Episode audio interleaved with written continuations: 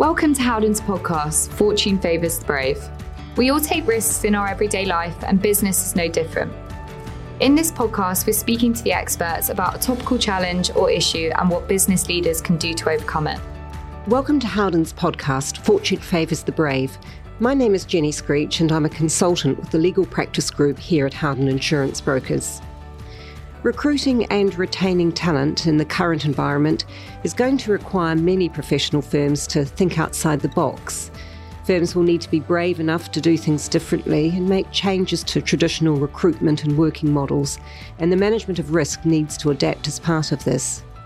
Likewise, some firms may need to challenge their existing workplace culture and whether it's causing problems with the recruitment and retention of talent.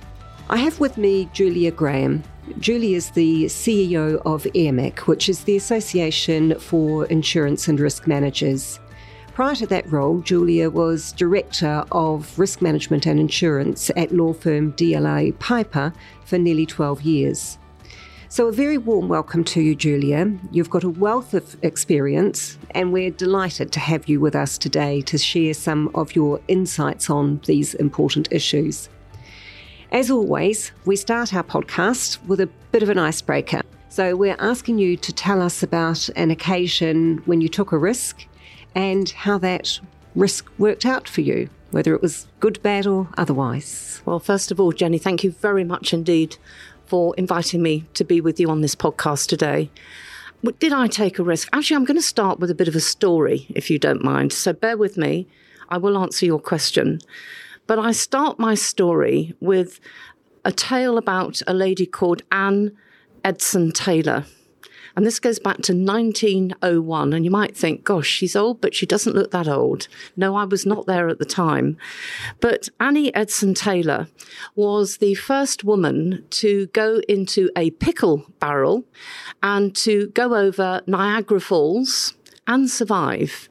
And by the way, not only survive, but survive with her cat and she emerged from the water at the other end in one piece and became very famous as a result. Now, why am I saying that's a story about risk? Well, the problem was that Annie, when she took this risk, didn't look at all the risks that were involved. She looked at just some of them. And in this tale, which you'll find in a book written by one of my dear friends, Michele Wucker, who wrote a book called You Are What You Risk, what Annie forgot to do was to look at some of the people around her who supported her in that venture, including her manager, who, after her success, ran away with all the financial proceeds.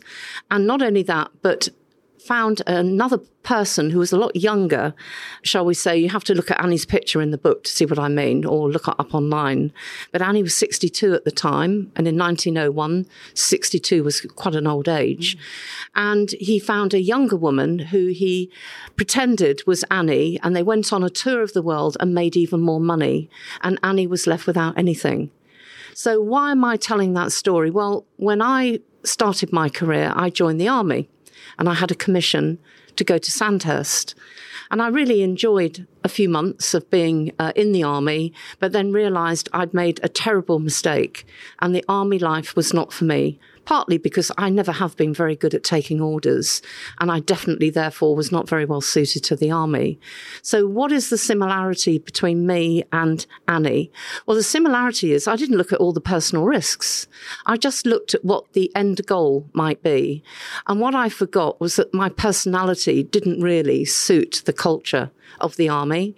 I took that career option because it's what my father, who was a sergeant major, wanted me to do in the absence of any of my brothers taking that career route. And therefore, I didn't look at all the risks. And it was a failure. So, although I didn't end up penniless like poor Annie did, what I did do was take a completely different career route. And the one thing I think I did take away from that is I learned the lesson in future to think through what I wanted to do, what suited me, not necessarily what pleased other people, and to be very careful in future about the steps I took and that they were the right steps. So that was my risk that I took. I learned a great deal. I learned how to drive a chieftain tank. Not many people can say that. And I learned what suited me as a career. And I realized I like maths and I like people and I like development and sales and marketing. And I decided actually with some clear thought that the insurance world was something that probably would suit me very well. And the rest, as they say, is history because I'm still here. Oh, Julia, that's great. Thank you. I mean, that's a, a great story and, and also, um, you know, really good learning points in there um, as well. So let's apply your experience to the digital post COVID um, world we're in today with current economic climate. And I'm interested to know what you consider to be the most important issue that law firms and indeed other uh, professional service firms should consider when they're looking to recruit talent? I think what law firms need to do today is just be very aware of the context that they're working in. So be very aware of the world around them. Digital age is here. It's not something we used to talk in terms of the digital age is coming and it's already here. It's arrived. And therefore law firms need to prepare for the future for that digital age. They need to have technology and systems that are fit for purpose. And they need people with the right knowledge, right skills, and right talent, therefore, in the right place at the right time. And that might mean that you can distribute your talent into different places, doing different things than you did before. And the modern law firm will be a very different business in the future than the one that exists today because you're serving clients and the clients have changed and there's no going back over change. You can't turn back the hands on a clock. The clock can only go forward in the real sense. So I think law firms that will thrive and survive will recognize the world that they live in, adapt to it. They will recruit talent that can adapt with them in the future and recognize also that the old days of somebody being with an organization for life have gone and that they need to have a pipeline of talent of the right knowledge and skills to keep them fit for the future. Great. That's that's really helpful. Just um, then want to, to move on to talk about the hybrid working arrangement that we've got at the moment, which is seems to be becoming quite an important um, issue when you know people are looking to um, recruit. People have got you know used to the hybrid model, and certainly what we hear is that that's having an impact. Do you think that hybrid working arrangements could lead to skills gaps or talent not being developed to its fullest potential? I think it could do. Mm-hmm. And I think one of the reasons I think it could do is that the way that law firms train lawyers is a wee bit different than it is in some other professions. There's a lot more, I feel, of the coaching type of training. You see in many law firms trainees or junior solicitors sitting alongside partners or senior associates learning their trade. That's very, very difficult to do when you're trying to do something like that remotely. You don't get the empathy. When you think about it, body language generally stops at the shoulder. So you don't pick up all the rest of the signs and signals that are part of being a human being, which helps you to learn. It's very difficult also to make judgments on interplay between yourself and other partners. Again, when you're on a one to one, you can't just suddenly get up and go and ask somebody a question across the other side of the room. You've got to make a deliberate action to set up a call once you've checked that the person you want to speak to is free. So I think it can slow down some of the learning if you're not careful. Mm-hmm. However, on the other side of things, I do think technology and hybrid working open up more opportunities for some of the really smart things that are happening in distance learning. So I think it's a bit of a plus and a minus. Minus in the sense that I do think in, in law firms, learning is better absorbed when you're face to face. But equally, you do get more distance learning opportunities where you can be very consistent in the way that you teach people and the lessons that you want them to take away. So it's pluses and minuses on, on both sides, and you just need to adapt to make sure that you're maximizing the benefit. It's like everything in life, you know, there are good and bad things. And I think as we were starting off talking about risk, risk itself is not always about bad things risk is also about opening up opportunities and it's a two sided coin. So when we talk about getting the right talent and learning in the right way, there's an upside and a downside of that, as there is with anything in life. And I think the law firms that will be successful will seize the opportunities that they see in front of them and not just think of the negativities. Yeah. Okay. So from a risk perspective, then, um, do you think that supervision and training can be delivered effectively via Teams and Zoom? And I guess what are the important components in that? I think I think supervision can be delivered by Teams and Zoom or whatever other solution that you choose to use. And the reason I think that is a couple. One is that some of the um, very successful learning products that we see today do online teaching, online proctored exams. There's a great deal that you can do to check that people are learning what you want them to learn and to do that remotely. And I think law firms, alongside every other business that uses online systems of teaching, is that you have to see what opportunities there are for you to use to use assessment tools all the big online companies are using and I'll, I'll come back to that in a moment because there's another point that I want to make. But all of these big companies are very successfully using online teaching, online examinations. Whether or not supervision is as easily delivered remotely remains to be seen. But of course, the partner's not always in the room with the trainee, and we already have supervision delivered at arm's length. Uh, sometimes it's a physical distance, and that's worked perfectly well in the past. Where I think we might see a change, and again, I think there are risks and opportunities to this, is something that's been in the press a great deal recently, and that's the use of artificial intelligence. Mm-hmm. And of course, a lot of the learning companies in the last few weeks have found to their cost lost some negativity about the opportunities of artificial intelligence and what that can do and how it's affected their business model for the future.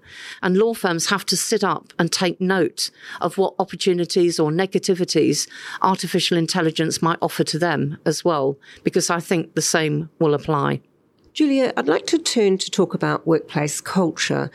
In your view, do law firms and, and other professional service firms pay sufficient attention to their workplace culture and sustaining and enforcing that across actually the entire business? I think culture is an incredibly important thing for all firms, and certainly my experience of working at DLA, culture was an incredibly important part of what we were and what we stood for. And I do think in the way that we manage culture, it was very clear that the tone was set at the top of the firm. And because of the way we implemented our mission and our values, culture was consistent across the firm. What, what you have to do is take into consideration uh, different expectations in different parts of the world. If you're an international business, what matters, say, in North America might be less important to some people than, say, what happens in France or the UK or Australia. But you have to be consistent. I think these days, too, when young people are looking at joining law firms or maybe partners coming in as um, partner recruits is that they will look at what the culture and the value and visions of a firm is, and it will most definitely form part of the decision making process as to whether or not somebody will join a firm. I think that's particularly true of younger people coming into the firm. Culture and what a firm stands for means increasingly a great deal for the new community of lawyers. And therefore, I think a firm that doesn't take that seriously is going to be heading for a problem. So, yes, absolutely key and absolutely key. I'm not sure I would use the word enforce, but I do think that a firm needs to have in place mechanisms to ensure that its culture is consistent in a way that the firm wish it to be consistent when it's consistent and required. So in, in certain circumstances where you don't need consistency, then have flexibility. But there are some core areas where you really need to be pulling in the same direction. Do you think that firms really appreciate the business risks that are involved in a poor firm culture? That's a great question. I'm not quite sure I know what a poor firm culture is, but I, I guess for me, um, a poor firm culture would be something that doesn't really reflect what you see elsewhere in the organization. So if you have a senior partner, for example, or a managing partner saying one thing, and then when you get into the body of the firm, the firm actually behaves in a different way, I would say that's a poor firm culture. But if you really care about the people that work for you, it really matters to you, and that you actually practice what you say, then I think firms will be fine. But a poor firm culture for me is where people say one thing and they do another. And when something isn't right, people don't feel that they can speak up and that they're heard and that something is done to rectify a situation which clearly is a problem. That for me is a poor culture. Do I think that that's important? Absolutely, because it affects the quality of the work that's given and it affects how lawyers come across to their clients. And don't forget, one of the other key things is you need to reflect on the culture of the people that you serve. And it's very important that this cultural empathy between client and partner and law firm. Are you concerned about the potential impact that hybrid working will have on workplace culture? Do you think that there's potential for adverse outcomes in the, that new working model? Well, I can give you a personal and an official view on that one if you like. Personally, okay. mm-hmm. I, th- I, think it is very important. And I think that there is a potential impact of hybrid working on the way the workplace operates and the culture in the workplace. And it's very interesting in my own much smaller world at Airmic, we've actually had team members making decisions about working for us based on the fact that we have a, a, workplace. They don't want to work at home all the time. They want somewhere where they can come in and meet their colleagues, maybe just two or three days a week. But it has actually affected people's decision making. And I think as a result, we've ended up with some really fantastic people working in our team who might have felt differently if we said, well, guess what, guys, you can all work from home and we won't meet up other than occasionally. And when we meet up in, in a workplace environment, which is not our own. So from a personal point of view, I think it makes a very big difference. However, I know some organisations who think that it doesn't matter. And equally, I know some organisations, particularly in the banking world, where they think it matters even more than I do. And they've been really quite strident in encouraging people to come back to the workplace on a full time basis. Somewhere, I think it's a happy in the middle. And most organisations that I come across, including law firms, are probably settling for about a three day week, three days in the office and a couple of days at home. It's really important, however, for the days in the office to be to have some consistency so that your expectations are met when you're coming into the office and you're hoping to meet up with people. Of course, that knocks into workspace. If you've given away your workspace or you were operating hot desking approaches before the pandemic, and you now need perhaps on a Tuesday or Wednesday more desks than you've got, you've got slightly different logistical problems to deal with. But most of the firms I talk to seem to be managing that very well. Julia, what about hybrid working and the health and well-being of um, employees? What are your views on that?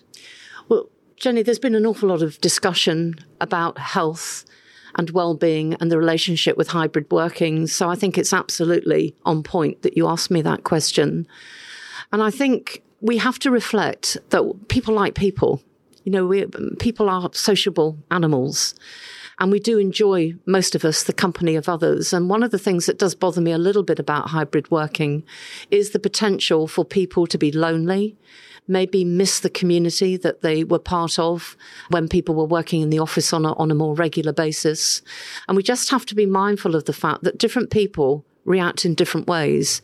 There isn't one size that fits all. Some people love being in the office every day of the week. Some people prefer to be at home. But there are others who feel, well, I'd like to be at home, but I live on my own and therefore I'm a bit lonely when I'm on my own. And you need, as a firm, to be able to pick up the signals of when something isn't quite right and to be able to have that contact with individuals to say, Are you okay? Is it working for you? If it's not, what do we need to adjust? So I think there is a very sensitive relationship between hybrid working and well-being. And I think firms need to be very, very alert and have interventions and triggers that they put into place if they feel something isn't quite working as it should. And finally, do you think that the availability of hybrid working within a law firm is a factor that would actually drive a person's decision in terms of going to work for that firm? How, how important do you think that that issue is in the employment decision?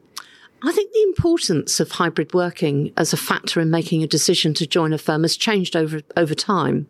I think immediately during and after the pandemic, it was a very important factor for all sorts of reasons, both about concern about being in an office. Um, perhaps you felt safer at home and you enjoyed the flexibility. There's a bit of a novelty factor at first that you could work at home. For me, however, I think what it's going to start to become is just another benefit because hybrid working for professionals within a firm is not the reason you join a firm, not primarily anyway. You're joining a firm because it's the place that appeals to you. Your culture and your values are in tune. It's a great place to work, uh, but not necessarily the style of what you're looking for, because what you're looking for is is this a firm I can progress in? What are the career opportunities that they offer to me? And I think something like hybrid working passes by as being one of the most important factors. So I think when you're younger, and you start out at a firm, it's important, but I think over time, its importance will ebb away. That's great.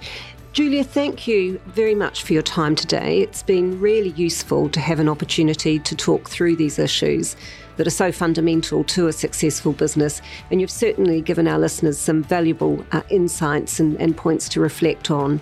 And to our listeners today, thank you for tuning into the discussion. Thank you for listening to this episode of Fortune Favours the Brave from Howden.